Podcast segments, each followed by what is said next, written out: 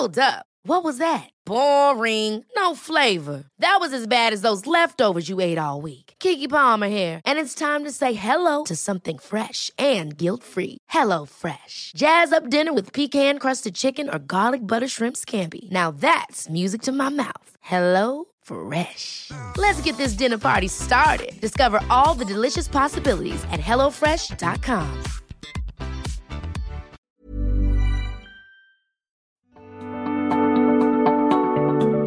Technion Israel Institute of Technology is where some of Israel's brightest minds ask the biggest question of all What if? What if they could take on the world's biggest challenges? What if they could develop life changing environmental, scientific, health, medical, and technological discoveries that will make a huge impact on Israel and the planet? But they don't just ask the question, they answer it too. They turn those ideas into reality they make them happen. To see just some of the incredible things they've achieved, get the Technion Booklet of Wonders at ats.org slash wonders. We hope it inspires you to give them your support so they can keep doing what they do best. The American Technion Society. World-changing discoveries by Israel's brightest minds made possible by you.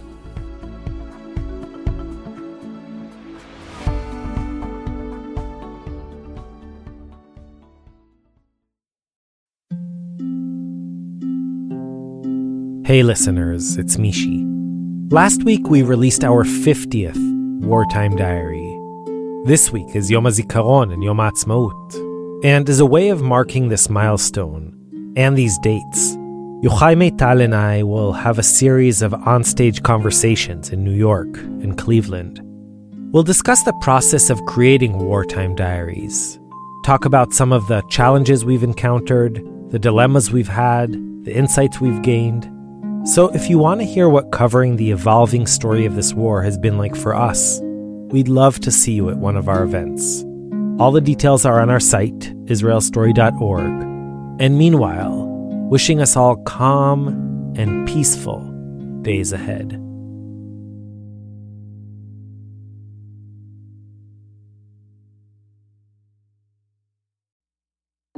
What's your name, Chuchu? That's my little niece, who, at just a year and a half, might be a tiny bit too young for her Israel Story debut. What are you whispering? Say your name. What's your name? A B C D E F G. Her name is Sol. Say Sol. Mom. Now. That's Sol's mom, Yael, my sister in law. Yael, how do you spell Sol's name? S O L. And why was she named Sol? She was born really early in the morning, so she was uh, came out with the sun, uh, and uh, we felt she's marking like a new day. And uh, So it was Sol for the sun. Sol for the sun, yes. You like your name? Order. I joined Sol for her dinner. What do you like, Sol? What do you want to eat? Sol, what do you love to eat the most? Apple. Apple. Do you like eating apples? Hmm. Wait, let's get some help here from your from your brother and sister, okay? Shaizi and Abi, what does Sol like to eat the most? Cookies. Ice cream. Pasta. Oatmeal. Oatmeal? Yeah. And very, very much bananas. Bah. Banana? Eh. Okay, what else? Milk. Milk from Ima Yeah. or from cows? From Ima. Sol, what do you want to eat? What do you want? Titi. That's what she loves the most. Tzitzi. Sol, are you drinking some milk? Hey, I'm Mishy Harman, and this is Israel Story.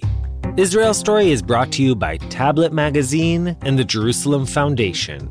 And after joining Sol for her food, we can now dive into our episode, Soul Food. While we won't be sampling fried okra, collard greens, or macaroni and cheese, we will hear two stories about two women for whom soul, life, and food are all completely intertwined.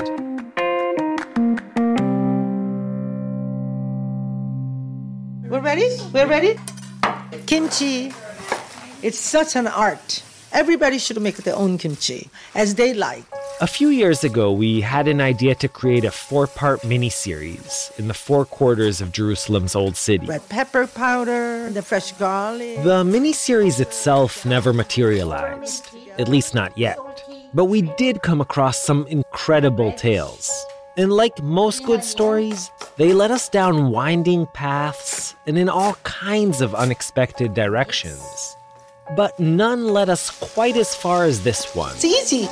which starts at the Soul House, a kosher Korean restaurant in the heart of the Jewish quarter. Actually, that's my favorite part of the cooking, like a therapeutic. That's Tzipora, the owner of the restaurant. Well, I have many names. Korean name is Bongja. They call me BJ. Bongja means like daughter of a phoenix. So when I convert, I asked, um, what is a bird in Hebrew? They said the bird in Hebrew is Tzipor, and the female bird is Tzipora. I said, that's my name. So I keep all my names. So basically, my legal name and passport is like a Tzipora Kim Rothkopf. And if there's one thing Bungja Tzipora Kim Rothkopf loves to talk about, it's food. Think about it. What's going to your mouth? You become what you eat.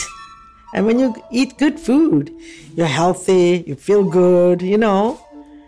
Yeah, I think food is very important. The Korean food, I don't know whether you eat. Korean food is very different food. Yeah, very different from all other food, you know. And it's very fermented, takes a lot of time. My sauce takes about a year. The soy sauce, real soy sauce, is just the beans with the salt and water that ferment. At first, we thought this would be a sweet and curious little culinary story, but it quickly turned out to be an international tale of fate, trauma, identity, and, well, also Kimchi. Here's Yochai Maital with Act 1 Soul Food. That's soul. S E O U L. So you're gonna ask me questions, or I'm just gonna talk? Um, maybe take me through your day. How do you how do you start your day? I get up very early in the morning. I get up like four, four thirty, and then go to a hotel, and then I daven with uh, minyanim, the holy people, and the first minyan, which called the netz. Yeah, that's when Hashem is most uh, merciful for us, and that's where we ask, request, uh, daven, you know, praise, and that's how my day starts. After I finish visiting Hashem, I feel like I have done my day.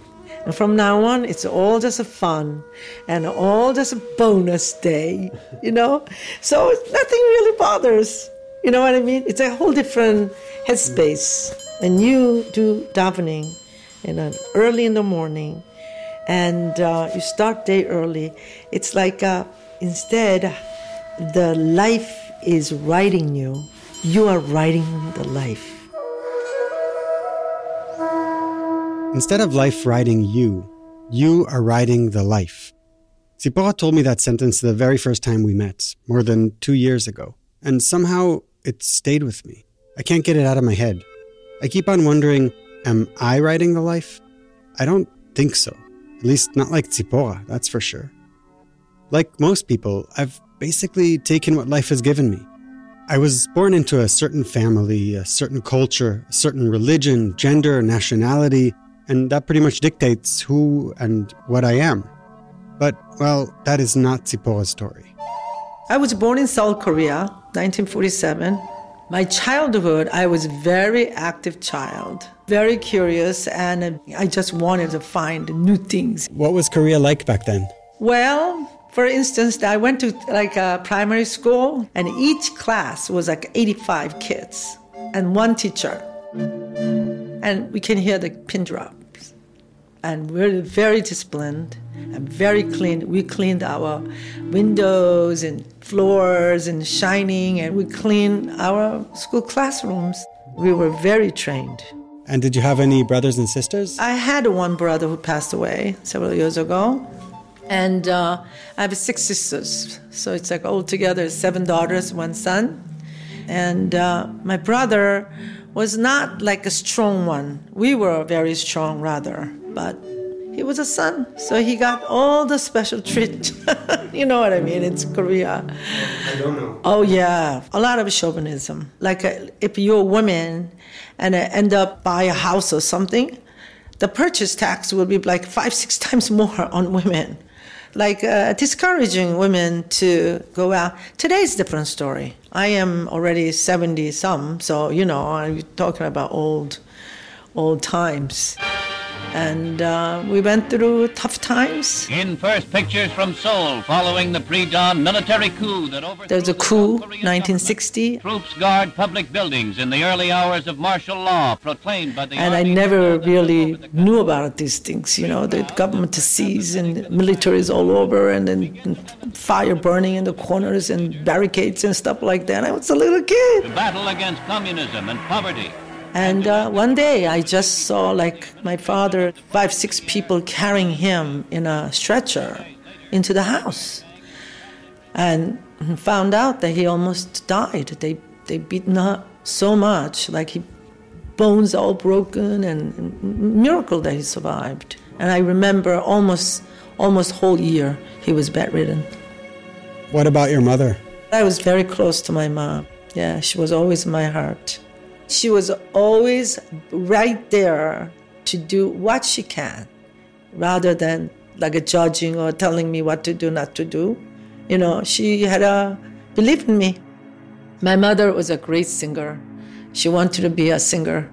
But back then when she was growing up, they don't let their, you know, daughters to become singer or public entertainer. It's not respectable. Would she sing to you? Oh yeah, she she actually sang like uh, until almost as she passed away. Can you, can you give us just like a taste? 에이, 금강산 일만이요 봄마다 기암이네 한라산 높아 높아 아. I have a couple of things that I love to sing. Yeah. Usually I don't sing in front of men. All my sisters are great singers. Whenever I visit my sisters and we all drink like crazy, you know, beers and stuff. And then we go to karaoke. We just sing along and dance along. There's nobody there, just just girls, you know, us. By the mere fact that we met in Jerusalem's Old City, you can already guess that Tzipporah's story is full of unexpected twists and turns. But her life actually started off in a pretty mundane, even cliche manner.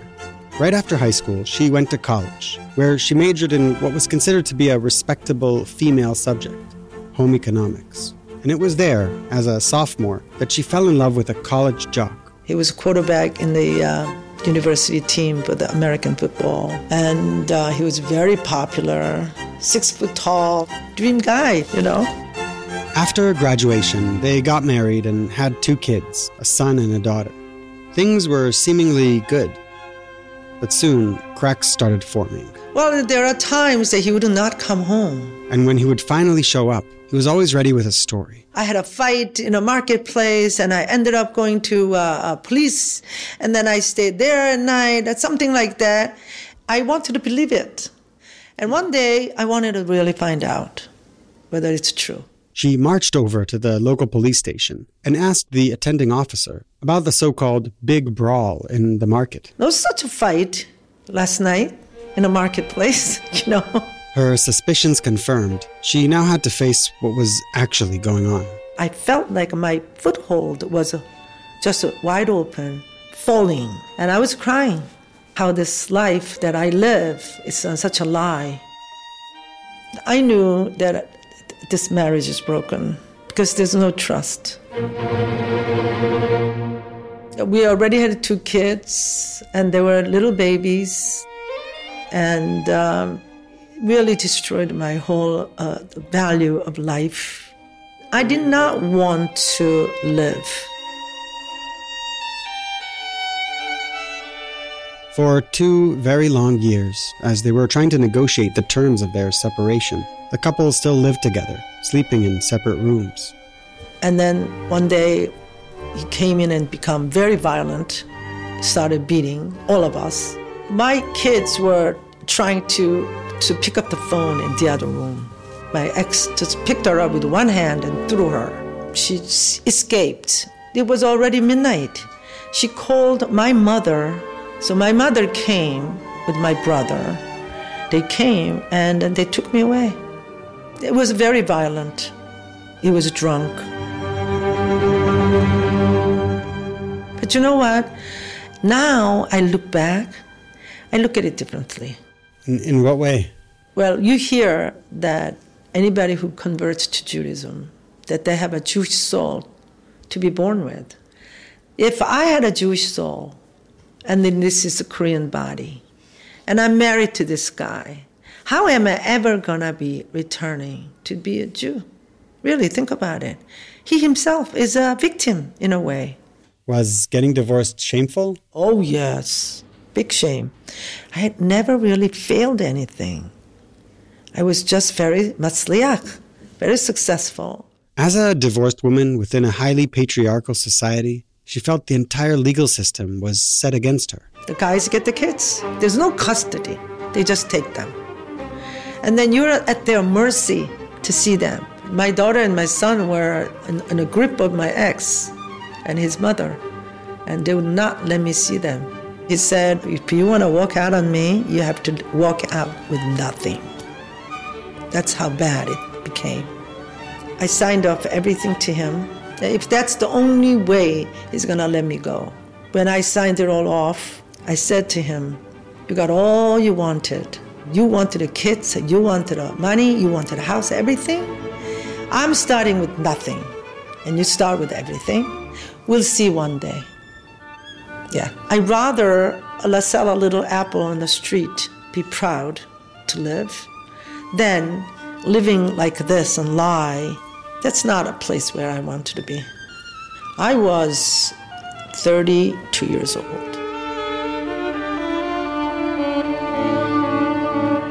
Not being able to see her children drove her mad. Almost every night, I used to wake up crying.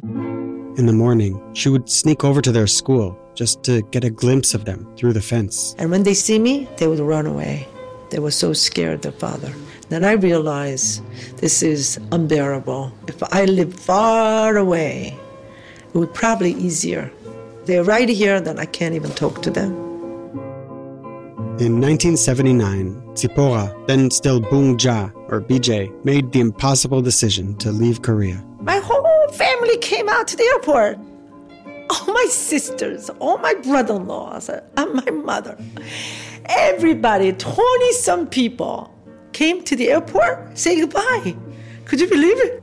The flight was like uh, from Seoul to New York, takes about 19 and a half hours, and I did not sleep. When she landed in the US, she was penniless and alone. Not knowing what else to do, she answered a job listing in Vegas, which specifically looked for young Korean women. Like, in a way, hookers. They find rich Korean gamblers and then they recruit them to their hotel. And then they give everything free the drink, women, the drug, who knows what. I didn't know any of these things. But I ended up going to uh, Las Vegas because this very powerful guy said he can help me with a working visa. And, you know, you're so pretty, you're this and you're that. She was put up in a casino hotel and quickly put to work. I go there and I'm finding it's like these people are very weird to me. You know, this is not good for me. After just five days, she realized her mistake and tried to quit. But her boss told her that she had to settle her tab at the hotel before she could go. He knew she didn't have any money, so he suggested an alternative. Come over to my place, he told her. Clean my house and prepare a nice home cooked Korean meal for me. Then, unsurprisingly, he casually slipped in the fact that he was separated. I was so broken. I felt like that people can just step on me just because I'm a divorced and single woman. Just, I'm nobody. She grabbed her few belongings and literally ran out into the desert. Las Vegas was so dark. This was beyond MGM or something. It was like a desert. And I was crying. I said, I'm going to go back to Korea. This is not for me. She took a taxi to a dingy airport motel. The next morning, weighing her options over a tepid cup of coffee, she realized that going back wasn't really in the cards. She didn't have enough money for a return ticket. So instead, she opened the yellow pages and started making phone calls. To her surprise, she managed to land an interview to be a blackjack dealer at the Sahara Hotel. They gave me audition, and five guys, six guys in front of me playing with a two deck. And I won all of them. and they said, You're hired. and later on, I found out that they love Korean uh, women dealers, young. And that's how I got the job. Growing up in a traditional Buddhist household in Seoul, she could have never imagined that she'd end up in a smoky casino in Vegas, dealing cards to inebriated clients. But she enjoyed her job, and she was good at it too. Then, a few weeks in, she got an unexpected call. A close childhood friend from Korea had moved to New York. She was both expecting a child and getting a divorce, and she asked Bungja if she might be able to come help out with the new baby. The friend was calling from a payphone so her husband wouldn't hear. She sounded absolutely desperate. I said to her, Stop crying. I'm coming in. I just got a new job, but I'll tell them there's some family uh, problems and I need to go take care of it. I'll take a two weeks break. So I got tickets and I came. I still remember I paid $650. My money. she moved in with her friend and started helping out. One day, she was in the basement doing a load of laundry when an Orthodox Jew walked in. With a sack of, uh, you know, laundry. And um, I thought he was like, it looks like a Jesus or somebody. I like, I never knew about the Jewish, you know. He looked like a Jesus. He had a beard, you know, stuff like that. So I guess it's if there's a certain first sight, you know, feelings. Really? Yeah, just a laundry room. You know, like Moshe Rabbeinu, Zipporah Imenu, they all met him well. This is like a well. Think about it, you know. I was in my trouble.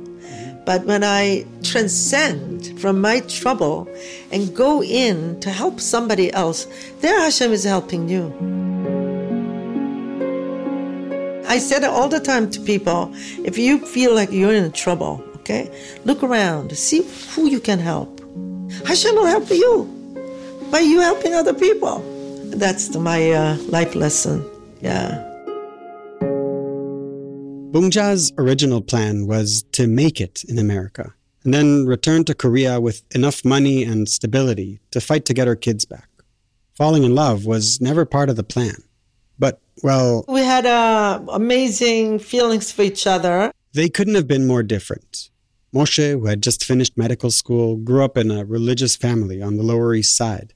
And Bungja, well, soon after that faithful laundry room meeting, she returned to the blackjack tables in Vegas. But they kept in touch and wrote each other letters. And one day, I'm dealing I see this guy sitting there. It's Moshe sitting there in Las Vegas in my table with a hundred dollars. I said, "What are you doing here?" I said, "You're not gonna have that hundred dollars in five minutes, you know. Stop playing. Go away from my table." An invisible force was at play, stronger than both of them, stronger than their upbringing, stronger than thousands of years of halachic tradition. So we had a romance, and we started being serious. And um, it wasn't uh, it wasn't that simple because I was uh, non-Jew, and his his parents are survivors. His mom is from Auschwitz. She had two sons and husband, and they all perished. His father from Buchenwald, and they had uh, scars. Moshe's parents simply weren't able to accept his choice. Parents disowned him. They schlep him, you know, big rubs and rebbies, and they try to bribe him. But in many ways, these difficulties actually brought Bungja and Moshe closer together. One of the reasons that I really loved him is because the way they dealt with his parents. You know, his parents were off the wall. His mother would come to his examining room, no appointments, with a knife on her, her neck. She's threatening him that if you don't listen to me, you know, I'm going to kill myself, like kind of thing. And then at the same time, she would come up with all this jewelry boxes and something. Like I said, if you just leave her I'll give you this, you know. It's like a desperation. And all this time, I wish they met me. If you meet somebody, you start talking about things. So a lot of uh, barriers can be just removed. It's just that when you don't know people, it's very easy to hate. And they wouldn't meet you. They wouldn't. Listen, I know what they went through. How could they love Goyim after what they went through? Not easy. And I can understand that. Really, I do. I felt bad for them. But she wasn't willing to give up on this relationship. Through the divorce and everything, I don't trust any more people. Doggy doggy world, you take whatever you can, you know? Meeting Moshe had suddenly turned life sweet again. It was like, oh, feels right. To better understand his world, she began going to Torah and Judaism classes. For her, it was a revelation. Once you started learning and practicing, you just feel the healing is on the way. In 1981, she converted and took the name Tzipora. Shortly thereafter, she and Moshe got married. Their wedding was a small affair, attended by only a handful of people. Moshe's family didn't show up. It was very close friends who knew really what's going on with us. I cooked for my wedding because we didn't have money. I made a first kosher Korean, so that was good. Moshe was a young doctor at the time, about to complete his residency in ophthalmology at Mount Sinai Hospital in New York. As he was contemplating his next career move, he ran into a colleague who was on his way to interview for a position at a military hospital in Hawaii. Wanting to put some distance between himself and all the complications his new life choices had brought about, Moshe spontaneously asked his friend, Would you mind if I go too? he said, Go ahead. There's a 250 other people and there's one job. So, so Moshe ended up actually getting that job. It's all Hashem, really. It's all Hashem. But alongside the good news of his acceptance came some very bad news. Moshe's father was diagnosed with terminal pancreatic cancer. They live like maybe two weeks, three weeks, maybe four weeks. Goes like that, very fast, pancreas cancer. Moshe would- started feeling so bad leaving his father and then moving to Hawaii. Meantime, the Hawaii going crazy. We need you right here now. Not knowing what to do, Moshe and Tzipora decided to consult their rabbi, Shlomo Carlebach. So we mentioned to Shlomo about what we were going through. And uh, he said, You know, this is big. This is too big for me. You need to go to a big, big rabbis, big rabbis to get a bracha. That's what Shlomo said. He sent them to one of his rabbis, the Ribnitzer Rebbe. Ribnitzer Rebbe was like a very unknown mystical Rebbe, old Rebbe from Russia. And he lived in Monsey. The couple boarded a late night bus, It was like a midnight because he only sees people midnight on. but when they got to the Rebbe's office, he wasn't there. It just happened that night was the Rebbeinu Rebbe's Rebbe's Yahrzeit. So he's not seeing anybody, and he's just bringing with his Hasidim. Moshe went into the synagogue and started elbowing his way through a mob of dancing and singing Hasidim, all the way towards the Ribnitzer Rebbe. But when he finally got close enough, he saw that the old Rebbe had He just fell asleep. Meantime, me, I couldn't go into that man's place. So I'm like standing outside in the by the kitchen. I'm standing there and it's dark and rainy. And somebody tapping my, you know, on my shoulder. She said, Who are you? So I said, Who are you? she says, I'm Rebbetzin. the old Ribnitzer Rebbe's wife. The Rebbe was young. The Rebbe was like a 90 years old, and she's like a 40, 50 years old. She said, What's troubling you? So I said, You know, I just got married, and we like my father in law is. Tzipora told the Rebbe's wife the whole saga, the reason for their late night visit. We just don't know what to do, you know? So she says, Call your husband. And then we sit down. She basically says like this Your parents are the survivors. that work so hard that their dream is you become a greatest ophthalmologist. And if this Hawaii trip to going to Tripler Medical Center become ophthalmology, then you should carry their dream. Rather staying here, you should go. You know, you should go. And Hashem, in his ultimate mercy, before anybody passes, Hashem shows to a person the entire their life like a film. And all the, the questions you had, why, why, why, you know, all that stuff is gonna be all answered. And then they will see from the beginning to the end. And then one day they will see your valued Tzipora. Don't worry. Hashem will take care of them. Don't worry. Move on. Move on. Because Hashem will make a peace with your father on the day of his leaving this world. The Rebbetzin then handed them a piece of paper and asked them to write a little note together. It's called a kapitel, like uh, all the wish list, the what you need to be fixed, need to be answered, need to be Yeshua. So you write it all that down and give it to me. Tomorrow morning, when Rebbe start davening, I'll slip this into his talis. That's what she said. And then you should go with peace. As soon as we come home, it was already at four o'clock, five o'clock in the morning, and we fell asleep. And uh, seven o'clock, phone rings, and uh, Moshe got up and then answered the phone. It was his sister. His sister says, Moshe, Moshe, you gotta run to the hospital right now. Daddy had a um, chemotherapy and he's hallucinating and he is calling everybody Nazi. Moshe, you gotta run. Moshe sprinted to the hospital, where he found his belligerent father being restrained in a straitjacket. My husband says to Father, Daddy, what's going on? You know? He said, Why did you come here? You're not my son. You got what you want? Get away from me. Like that. Like very angry. So Moshe started hugging him and touching him and then saying to him, Maybe I'm not your son, but you're my father. You're my teacher. You know? They started hugging and crying. And he spent 16 hours that day, made a peace with his father.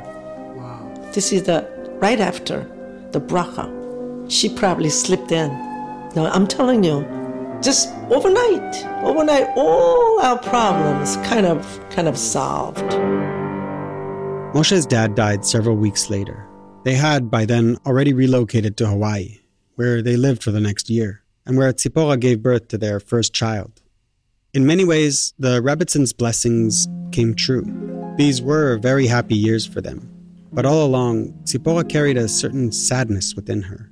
Not for a second did she forget about her two children back in Korea, being raised by an ex husband who wouldn't let them even speak to her. And as time passed, the longing just grew.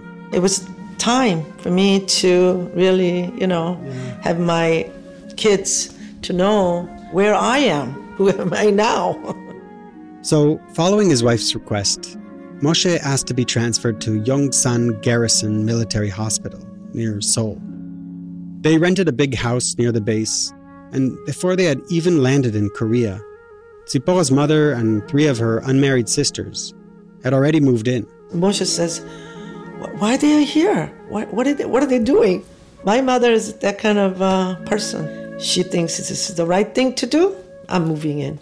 But it was a disguised blessing because I had a built in babysitters. I have three sisters, my mother, five women.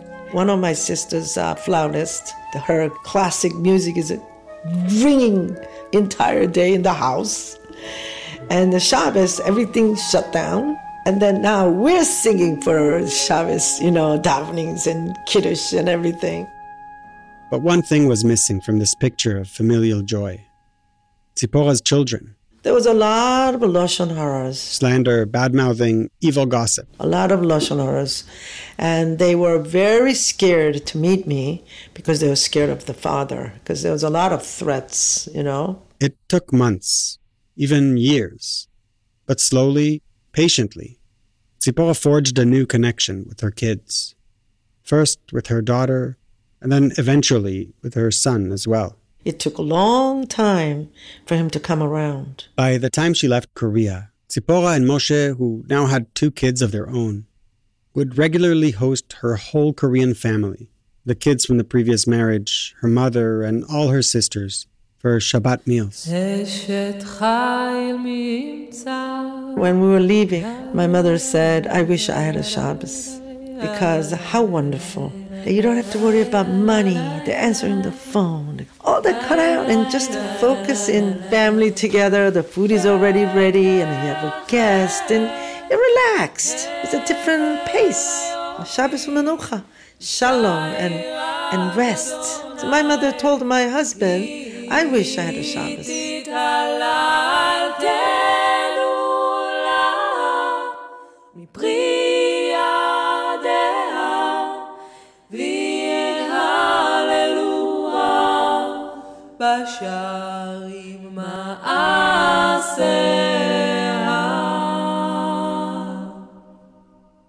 Tzipora probably would have stayed in Korea, enjoying the best of both worlds.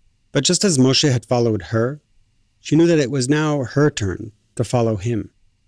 They returned to the States, to Lakewood, New Jersey, to be closer to Moshe's aging mother. Despite the deathbed reconciliation between Moshe and her late husband, despite two new grandchildren, she had never truly come to terms with the marriage, with Tzipora. My mother was so stubborn. She comes to my uh, Shabbos table.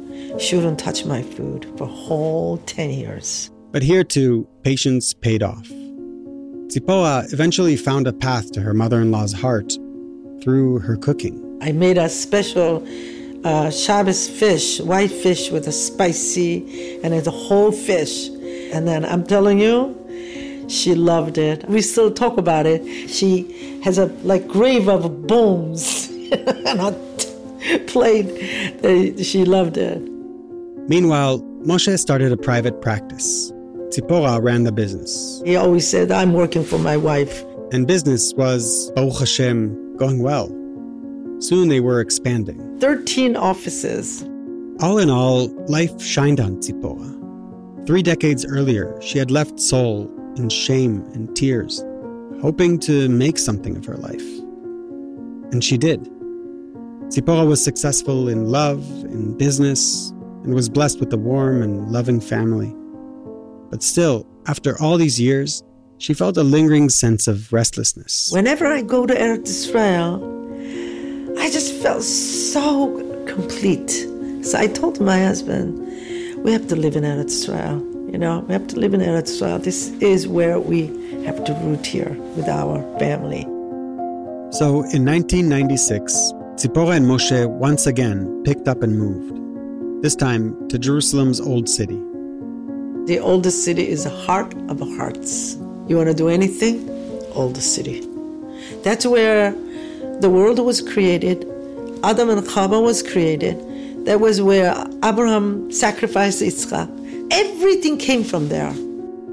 Tzipora had ridden life from Korea to Vegas to Hawaii to Lakewood and finally to Jerusalem. And that journey changed her profoundly. I mean, today she is a devout Haredi woman who wakes up at 4 a.m. to go daven at the Kotel. But in other ways, significant ways, she's still Bungja from Seoul. See, there's always been one thing she simply couldn't leave behind her food. And now that she was in the holy city, now that she had arrived at her final destination, she had one last dream to fulfill. I made my mind. From now on, I'm going to work for my dream. Make a kosher Korean food.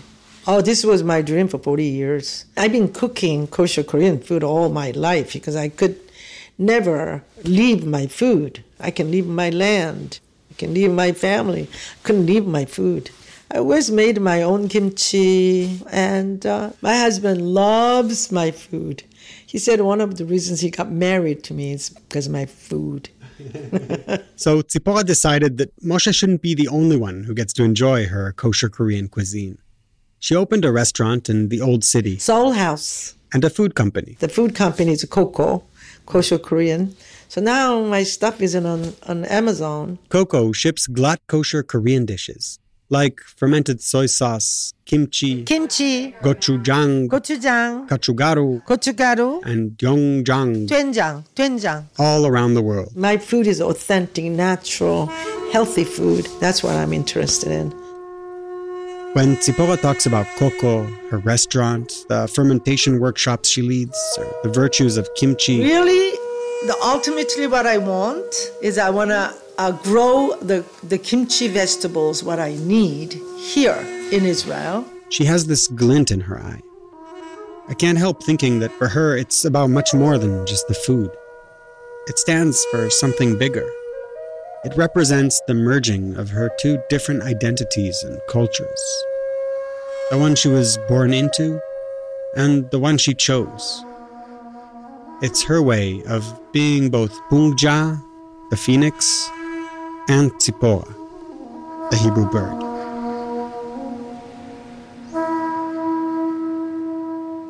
Yochai Maital. We'll be right back. Hey, it's Ryan Reynolds, and I'm here with Keith, co star of my upcoming film, If, only in theaters, May 17th. Do you want to tell people the big news? All right, I'll do it. Sign up now and you'll get unlimited for $15 a month in six months of Paramount Plus Essential Plan on us. Mintmobile.com slash switch. Upfront payment of $45 equivalent to $15 per month. Unlimited over 40 gigabytes per month. Face lower speeds. Videos at 480p. Active Mint customers by 531.24 get six months of Paramount Plus Essential Plan. Auto renews after six months. Offer ends May 31st, 2024. Separate Paramount Plus registration required. Terms and conditions apply if rated PG. And now, back to our episode. For some people, such as Talia Ronsky, life is a meal. It starts off with exciting little tastes, it progresses to heavy dishes and main courses, and it's resolved ultimately with the sweet flavor of wanting more. Somehow, through my taste buds, I became in touch with myself. I don't even know, I'm a big foodie and I cook a lot. And there was something about the food that brought me back into the brotherhood of people, you know, into like humanness. Hi, I'm Talia Ronsky, living in Jerusalem uh, for these past six years, originally from Brooklyn, New York. Act 2 Soul Food. And this time it's soul. S O L E. Here's Zev Levi with an unusual seven course meal. First course the hors d'oeuvres. I met Tal, the man that I would marry, at a friend's wedding. So I remember it was a, weekend wedding upstate New York in a beautiful place called Germantown, and they had rented out this area that was really beautiful and overlooking the river.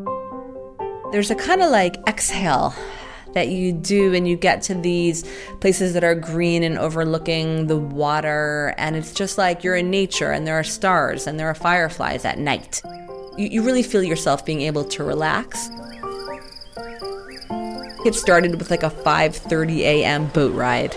5:30 in the morning, tired, groggy, not wearing makeup, wearing my glasses and my Crocs, you know, not my like let's meet the menfolk attire, but it happens when it happens. Got really cold and we just started chatting and then we got a blanket, you know, and then I remember the boat shifted and I almost fell overboard and Tal saved me. It was like a very classic, almost Titanic moment. I literally almost fell overboard. He grabbed my arm and it was like that manly, you know, I will protect you from the currents. And I remember that was one of the things that like made a little, you know, a little switch in my head that said, ah, there might be a future here. It was almost like a Tarzan who like came swinging through the vine and popped into my life and, and there was a before and then there was an after. But yeah, that's really in my memory how how we got started. Second course, the appetizer. We had a great wedding. We got married at the Israel Museum. Tal is an artist, and I am a, uh, a fan of the arts. You had a lot of Tal's artist friends who were more secular, and then you had my more hippie, dippy, Orthodox friends, and it really was a mix of people at the Israel Museum and overlooking the Knesset, and there just was something very Jerusalem and very special about it. It was really good food. Remember, they had like uh, Jackson Pollock dessert, you know, with kind of different glazes of things like splattered paint. Um, it was a real labor of love, our wedding. Like, I don't know, just a lot of personality and personhood went into it. Um, so something I hadn't been familiar with growing up as a good yeshiva, you know, bacharet in Flatbush. Um, but I remember Tal thought that like one thing that you had to have at your wedding, along with arak and different things, was like a little, not even so little, a glass bowl full of joints so that people could just, you know, partake of the uh, Ketoret incense libation. So there was also that, a little bit of something for everyone. Towards the end of the wedding, I was, you know, going around to different groups of people and thanking them for coming. And I remember smelling the pot and I just was happy that people were enjoying themselves and just seeing people smoking up and kicking back and relaxing. Like, you know, it's a good sign when Tel Aviv people stay in Jerusalem longer than they have to. You know, that's a good sign. Third course, the drumsticks. I remember the chicken drumsticks that told me that I was married. You don't realize until after your wedding how famished you are. We got married Friday morning. I remember they packed for us some food and we came home and it was like already almost Erev Shabbos. And I remember when we came home and we were so hungry. I remember us standing barefoot in our kitchen, just two famished people, opening up Tupperware, and whatever was next, that's what we were eating. And one hand, we're holding drumsticks, and then we are also eating baklava, beef carpaccio, salmon Wellington, and we were like laughing and talking together in the kitchen as the siren was going off in Jerusalem and Shabbos was coming in.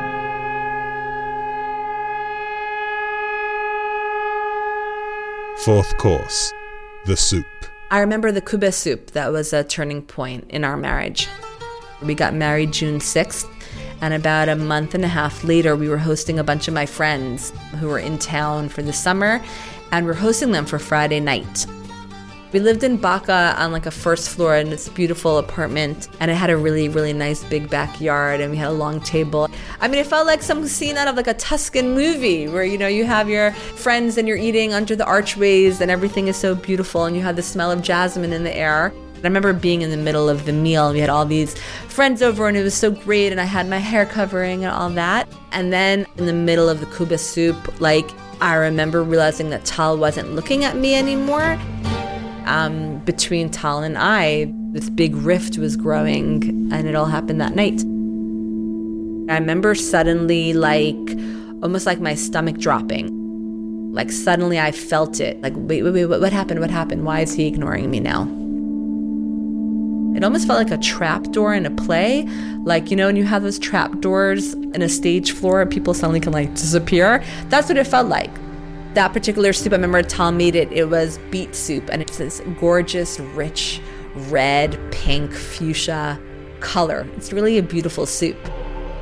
I just always remember that it was such a chaval, that it was such a shame that we had spent so much time preparing a dish for guests and then the meal gets ruined. I mean, I did put on a brave face, so it didn't get ruined for other guests. But like half of my head is like entertaining our guests and happy that they're there and the other half is like ransacking my brain and like almost like spooling the tape back to think what did i say? And did i say something off to tal? Like i remember like i couldn't like where where was the dog buried? Like where was the thing that had happened? I remember thinking um, this isn't healthy but look, we're still living together and sharing a bedroom, and he's not talking to me. And if he wasn't talking to me, he wasn't talking to me. You know, it started off with like two days. I was thinking, like, did I have an affair in the middle of the night and not realize? And then it kind of like progressed through one Shabbat where we're both in the house and he's not talking to me. It almost was like my existence became smaller and smaller and smaller. And I can't describe it. Your whole life is consumed by them being upset with you and you don't understand why. And then you take it so much to heart and you're so, you're so kind of like thrown off kilter that it just sucks all the life force out of you. And it's hard to make clear decisions um, when that's going on. It had gone on for so long. Remember, at a certain point, not being able to be in the house with Tal any longer. And he didn't talk to me literally for two weeks. I mean, how did he suddenly start talking to me? I don't know. There was never any apology. So I never had a warning sign that it was coming. He would just suddenly start talking. And I remember that's when he shared with me that it was the kuba soup. He had set the table with like disposable napkins and paper plates. And because we were having hot soup, I switched out the plastic spoons and I replaced them with uh, metal spoons. He felt that I had canceled him. Remember, that's how he phrased it. And I had overridden his decision and switched out the plastic for the metal spoons. And there was something very emasculating to him, or something. I don't even know. It was so, in my mind, trivial that even if I would try to be like the better wifey, I couldn't even predict that. Like, clearly, I wouldn't switch out the spoons again, but like, you know, those aren't the kind of things that you could like plan for. You know, a newlywed couple to not speak, to not speak for two weeks. It just felt like senseless torture. It's embarrassing to share, you know, these like on the one hand of course clearly you'd get sympathy but it's embarrassing to share what's been going on because you feel somewhat complicit. And yeah i remember there just was something about that experience that it was like i remember knowing that it could never it could never happen again. Fifth course The egg. i remember the boiled egg that told me i was really alone when I left Tal, I left with the clothing on my back. Like borrowed underwear, borrowed pajamas, borrowed Shabbos clothing. My body was so in fight or flight mode. And a friend of mine offered to stay in her apartment. I remember her saying to me, I want to nourish you. I want to nourish you. But I think that was just how she saw herself, but not actually the person that she was. And she didn't actually nourish me and didn't give me any food. And it sounds so stupid, but the amount of energy to like just feed myself was so great to be like, Tali, you know, it's already 4 p.m. and you haven't eaten anything and you need to eat. I had just enough energy to like boil an egg. You know, there's something very echai about it. There's something very mournful. Like it's like the most basic food. It's round. You just eat it, you know? I was gonna be eating a boiled egg and I put it right before I took a shower. And I remember when I came out, I saw my friend, the same one who said she wanted to nourish me.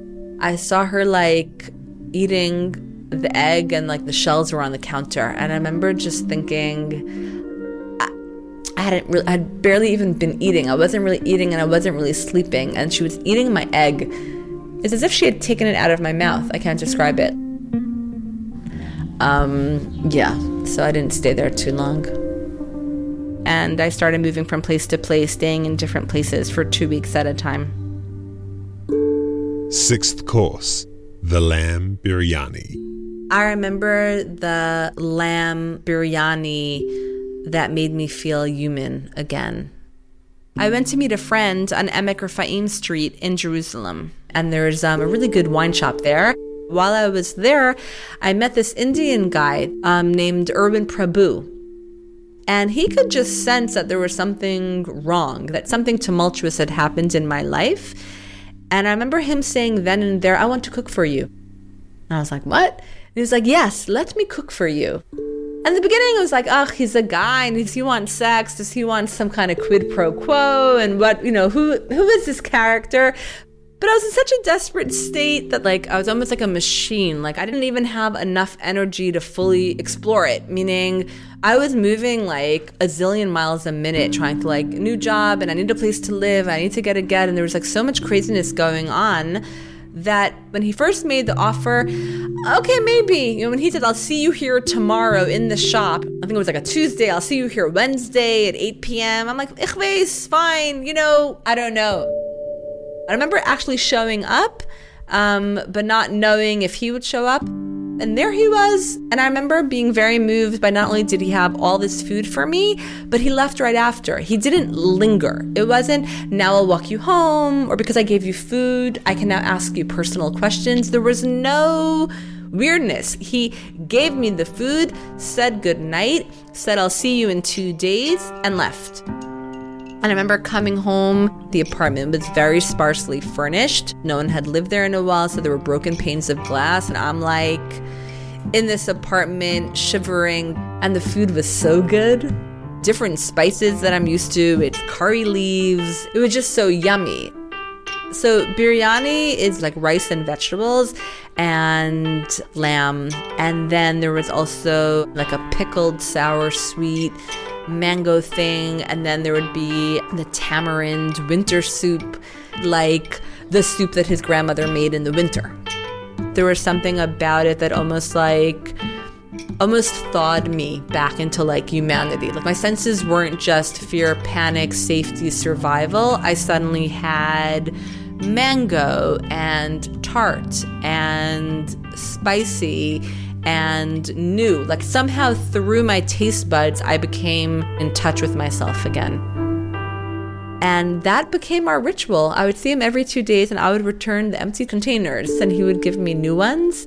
This food drops like from the stork into my apartment. It really felt like mana. Like it really just felt so heaven sent that it didn't feel weird to take it. And no matter how crazy my days were, my clothing is still in garbage bags. I'm moving from house to house. But in the evening, I always knew that one meal a day I would have a home cooked meal. And it was so nourishing. Seventh and final course the Lahma Be'ajin. I remember the Lahma Bajin that told me that I was home and I was safe and not going anywhere. So the Parsha wherein I left Tal was Parshat Vayetze, you know, and he left. And from the first anniversary on, every year I hold a Sudat Hodaya. I have like a meal of Thanksgiving. So I always save up like good recipes, and it really is a feast. And this past year, I found a recipe for uh, Lahma Bajin, Lahma bajin is meat with bread. That's what it literally means. It's almost like a meat pie. It's almost like a pizza, only instead of like dairy pizza, you have meat. But it's meat flavored with pomegranate molasses and tamarind and onion that's chopped really finely. And then, you know, with uh, you also have parsley in there. And it's like a sweet, tart meat ragu almost and then you top it with pine nuts. And I made my own bread. And then I served it with trina with sumac. Sumac is like a red berry. It reminded me of Pesach, where you say, like, you know, halach ma'anya, this is the bread of my affliction. I remember thinking, like, it's not just the bread of my affliction. Like, when I left, it really was like an exodus, and it was b'chipazon, and I left really quick. I didn't even have a contact lens case. And this time I am holding up bread, but it's like high end bread. It's spelt that I had time to make. And I had been cooking for two days, getting this whole, all the different dishes ready. And that really shows that, like, right, I wasn't still running away. Nothing says being settled like having two days to cook for a feast. There's something about sitting together at a meal that's the direct opposite of running out of a house. And there was something about the food that brought me back into the brotherhood of people, you know, into like humanness.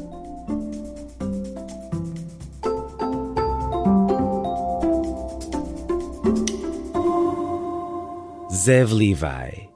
We reached out, of course, to Tal, Tali's ex husband, who preferred not to talk about their relationship.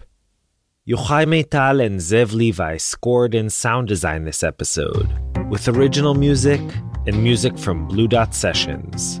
Sela Weisblum mixed it all up. Thanks to Niva Ashkenazi, Oren Harman, Dalia Weil, Erwin Prabhu, Wayne Hoffman, Esther Werdiger, Sheila Lambert, Erica Frederick, Jeff Fagan, Joy Levitt. You can catch up on all our past episodes on our site, israelstory.org, or by searching for Israel Story wherever you get your podcasts. You can also follow us on Facebook, Twitter, Instagram, all under Israel Story.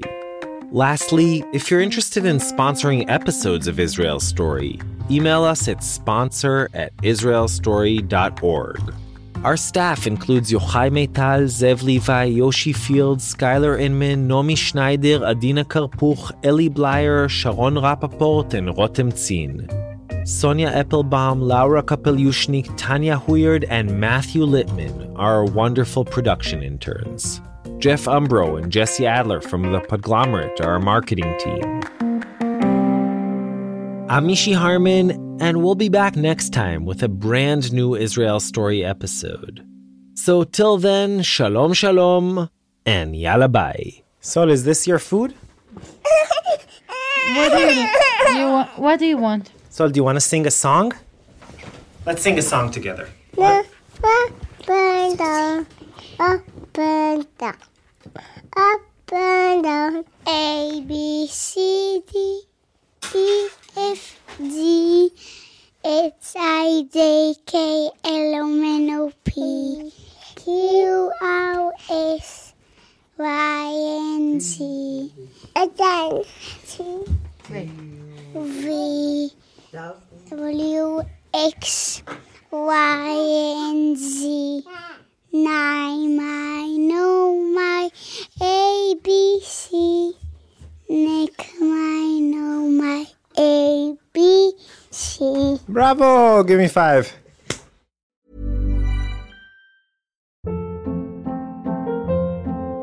Hold up. What was that? Boring. No flavor. That was as bad as those leftovers you ate all week. Keke Palmer here, and it's time to say hello to something fresh and guilt-free. Hello Fresh. Jazz up dinner with pecan-crusted chicken or garlic butter shrimp scampi. Now that's music to my mouth. Hello Fresh. Let's get this dinner party started. Discover all the delicious possibilities at hellofresh.com.